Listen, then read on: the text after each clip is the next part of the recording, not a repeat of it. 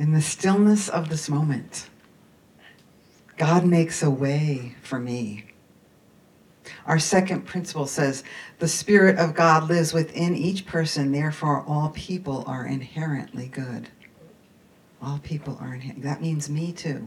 That means me too. So, the name of my talk today is Being in the Forever Now. And I wanted to break that down by let's begin with being. We are human beings. But there's two parts to that word, right? Eckhart Tolle says human is the form that we are. Human is the doing, whatever comes for us to do. But being is the essence of who we are. It is the truth of who we are. And it comes from that place within us that we all have, that still, quiet voice that's within each of us, that light that represents the Christ consciousness in each of us, the highest mind with each of us, within each of us. So we are both. We are the being, the consciousness, and we are the form. And the form will do things and act upon things on this earth planet. And my experience is, of course, I see what's mirrored back to me, right? My experience is that not many of us are balanced between the doing and the being. I know it's something that I work on every day. Coming from the ego and just thinking I have to do, do, do, do, do, versus stopping and checking in and seeing what is actually mine to do. What is mine? How can I serve? Almost all attention goes outward, and it actually starts with our children. Let's go, let's do, let's be, let's join in, let's become a part of a team. Let's, and it starts at a very young age. So we're, we're kind of cultivated to be that way. And honestly, even great thinkers who are very successful, they're successful doers, but at some point, they become frustrated and empty. And I don't mean the Buddhist kind of empty, another kind of empty the kind of empty that we experience when we aren't true to ourselves. It kind of reminds me of a couple of analogies. You know, we, we do all of these things to look and feel good, right? Have you ever gone to the grocery store and you see this amazing apple and it looks beautiful and it's all shiny, and then you get it home and you cut it open and it's dry? or it's tasteless. That's what happens is we do all this stuff on the outside, but if we're not doing the work on the inside, we get that dryness, that tastelessness from within for ourselves, maybe not to everybody else. Another analogy is like um, social media. I heard this, I don't know. Oh, I was I'm reading this book by Joe Dispenza about the mind, and he talks about social media is like fast food. When we go get fast food, we satisfy our hunger, but our nutrition is still starving.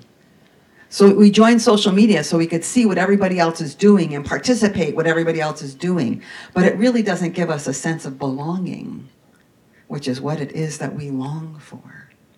And that sense of belonging comes from that cultivating that silence, cultivating that being that we get to know when we go into the silence, cultivating what it's like and what it feels like to be authentic, to show up and to be real and to be vulnerable. I think I went ahead of myself quite a bit here, but that's okay.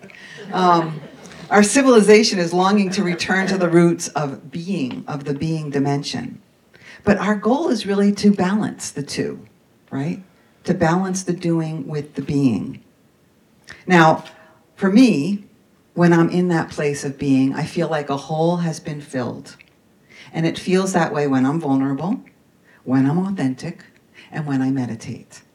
And I also can tell you that as I've learned to meditate, it's gotten better. I feel so much better. I feel like I can come from that authentic place so much easier.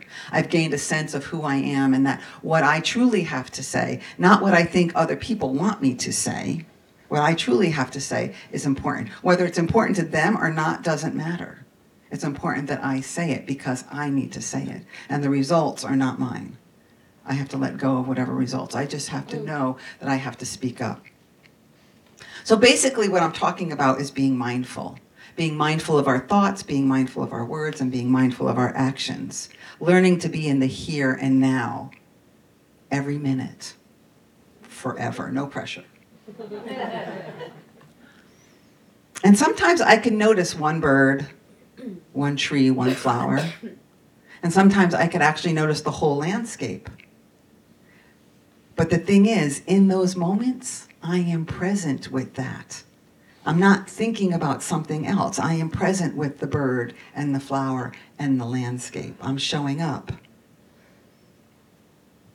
So Eckhart Tolle says this is how we become aware of the sacredness of nature, as when we are present with it. And I remember um, after Michael had passed, and I was living at a friend's house, and she had this amazing garden. Every day I had to go out. She had a garden of black eyed Susans that went from that window to the end of the kitchen. And I had to go out there every day and cut the deadheads. Uh, and it was cathartic because it made me realize the cycle of life and how one there's one deadhead that I'm cutting off, but there's all these other flowers that are popping open. It was amazing. It was an amazing experience. So nobody can really explain what sacredness is, but when we sense it, we know it, right? And I'm coming to believe that everything can be sacred when we show up and we are authentic and we are in our heart. It is an expression of one life, of the one consciousness. If you love what you see, there's no longer separateness. There's a joy from your heart. Open my eyes of my heart. Open the eyes of my heart. And this is the aspect of being and doing. Being aware of being while you do. Now, the danger is like, say, when you're in a work situation or you're doing something more complex other than, you know, looking at flowers or bees or something, right? The, the danger is while you're doing that, you get lost in it, which is good, right? Because then you're being present. But all of a sudden, something happens. Some thought comes, some fear comes, and all of a sudden you're getting stressed out. You feel it. Whether it's all of a sudden you notice the time and you got to have something done by a certain time, or some thought comes in, and now you are no longer being. You've just left that moment to worry or do something else. So the quicker we come back to what's right in front of us right now, the more we're back to our being. And that's where mindfulness comes in because what happens is when we step out of that mindfulness, all of a sudden we realize how we feel and we're no longer feeling that peace. And so when we realize we're not feeling peace, oh, what, what am I thinking? What am I worrying about? Is it something I should get up and do right now? Or can it wait? Is it a lie I'm telling myself? Or is it the truth? So,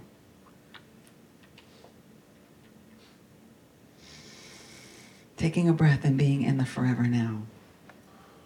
And many people feel very uncomfortable with meditation. I know I did. It took me many years. It was only 10 years ago. I started meditating when I was 18. 10 years ago, I actually started practice. At 18, I started with transcendental meditation, where you're supposed to meditate 20 minutes twice a day. That lasted three months. I was like, oh no, this is not for me. But I knew meditation was good for me, so I kept trying. And it was here. Sean said, try start with five minutes. I was like, oh, five minutes. I can get up five minutes earlier and meditate. You know, five minutes is very doable. So I started out with five minutes, and then I went to 10 and 20, and now I meditate 30 minutes a day, sometimes even more. And I found it's like it's like going without food is easier than going without meditation. I could go a day without food so much easier than a day without meditation. It's amazing. And by three o'clock, if I didn't meditate in the morning, I know I got to stop right then. Just because of the thoughts that are going on in my head or the itchiness that I have. So it helps us to be in the forever now. And it also helps me realize like sometimes I'll be doing something and think about past moments. And remembering those past moments all brought me to where I am today. Like I remember when I first started dating Gabe, or actually it wasn't when I first started dating, it was when we decided to get married and I was in my 50s and all of a sudden I started perseverating about how I'm so old and I'm not going to be able to have many years with him and blah blah blah blah blah. And someone said to me, "Well, now you're ruining the years that you have right now by thinking about that." And I was like, "Oh, wow, yeah." yeah, like maybe, you know, I could have never found love again, right? I mean, some people don't find love again, but I did. And just to be able to enjoy that and have that awareness in the moment and to realize all those times I'm worrying like that. Another thing that happened this week, maybe it was last week, I had two calls with two different brides, and both of them seemed very excited to work with me. And that was one was on a Tuesday, one was on a Thursday. Well, I hadn't heard from either one of them by Saturday, and you should have heard what I was saying to myself. it was on I was the worst wedding officiant on the planet, okay? I was the worst. And finally I heard myself, I'm you stop. Just stop. And when I finally spoke to them, one of them was like a, a, nurse and working like triple shifts, and the other one, her husband got, her fiance got ill, and so she wasn't able to call me back. So it just, it reminded me also of the truth that I know. I don't want to force anybody to do anything with me because I know I end up fighting through that whole process, or you know, it, it becomes a struggle. I have to trust that the couples that are meant for me are going to come to me, and nobody can take them away from me. They're mine, whether they know it or not. it's the truth. I, that's all I can tell you. And you know, you know, like like both of these couples, I sensed with them, like, okay, this is going to be my wedding. I know it is. So I'm still waiting for two contracts, but they have the contracts now. They actually asked for the contracts, so that's good, right? So just a reminder, and also that when we when I, when I started thinking that stuff, I've just fallen asleep, right? It's another one of those moments where we fall asleep or I fell asleep. So it's time to wake up again and remember the truth of who I am. Remember that I am the beloved child of God, and nothing could take that away from me either, no matter what I do.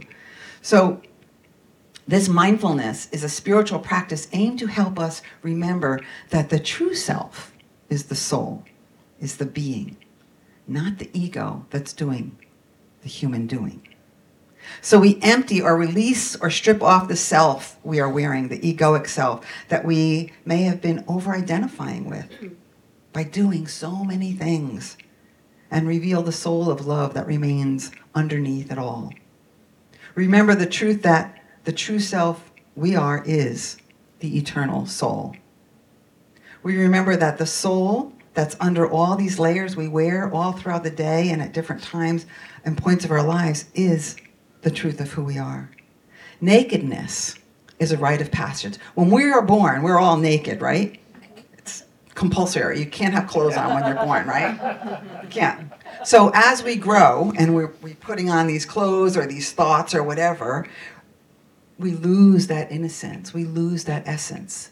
But waking up again is about shedding those clothes, shedding those thoughts. And I don't mean standing up here naked in the physical, right? Our body does not want, nobody wants to see that. But to stand and to be honest and to be authentic and to be real. For many years, I was afraid to open my mouth because I was afraid something was going to be taken away from me. And I can no longer stand in that place anymore. So watch out. Everybody. No, I'm only kidding. Hopefully, I've learned to do it with love, right? But the only way we can begin again as someone new or as more of the truth of who we are, more authentic, more real, is to get naked willingly or by waiting for the whispers of the need to change and become a roar. Whether the nakedness feels forced by external circumstances or initiated by conscious intention, the nakedness or authenticity means we're ready to begin again. We're ready to show up again. And like it or not, forgiveness is a big part of this practice. Mostly self forgiveness, looking within and saying, Where do I need to forgive? And then from there, because usually if I'm seeing something in someone else that I'm angry about, it's a mirror to what I have done or thought or seen. So I have to start with forgiving myself. And for those of you in prayer, that's what we're doing this week. We're doing a week of forgiveness, so hang on. Um, I also want to mention a little bit about Lent. Lent is just around the corner, right? It's when it starts on Wednesday. Now, Lent came from the word lencten, which means to lengthen, which refers to the lengthening of days during the spring. Spring is always thought of as a time of renewal, rebirth, and rejuvenation. So, the heart of what Lent could mean is self renewal and self reflection.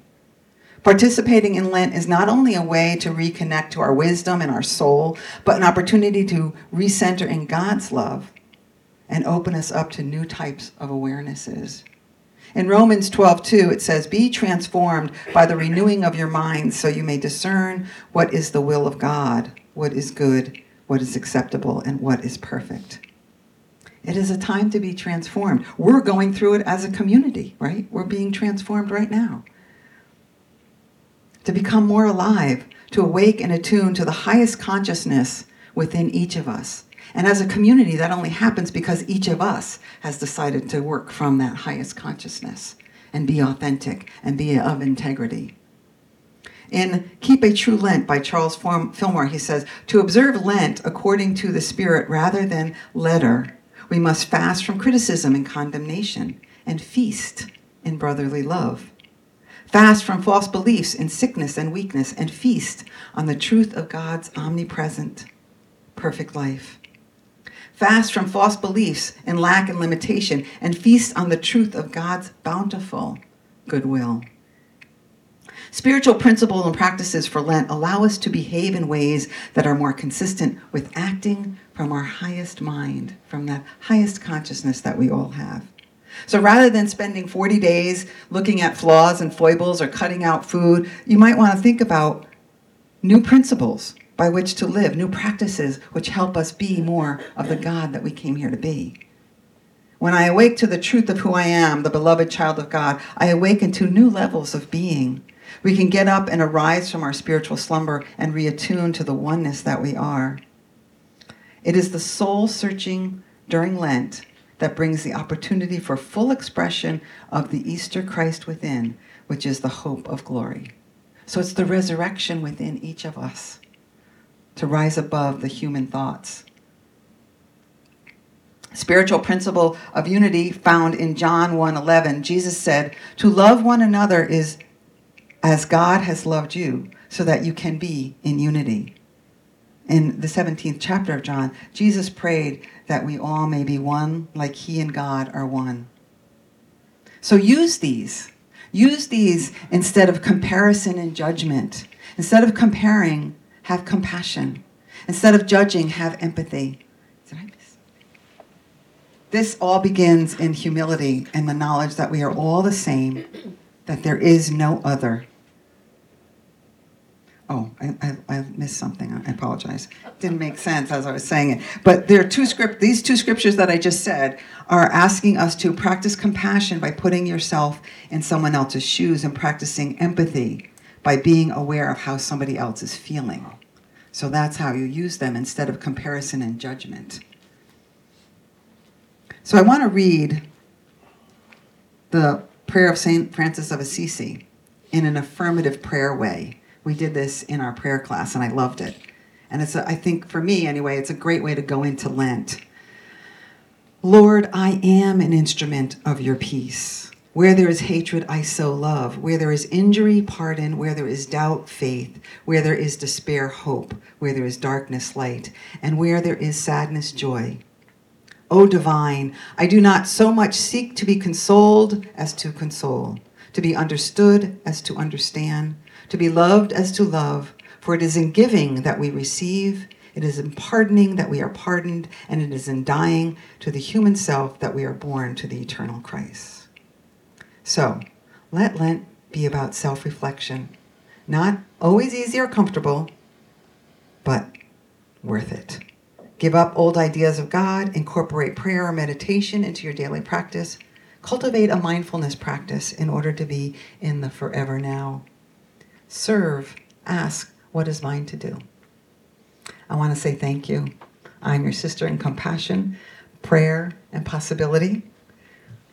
I see you, I love you, and I appreciate you. And until we see each other again, know that you are blessed and a blessing.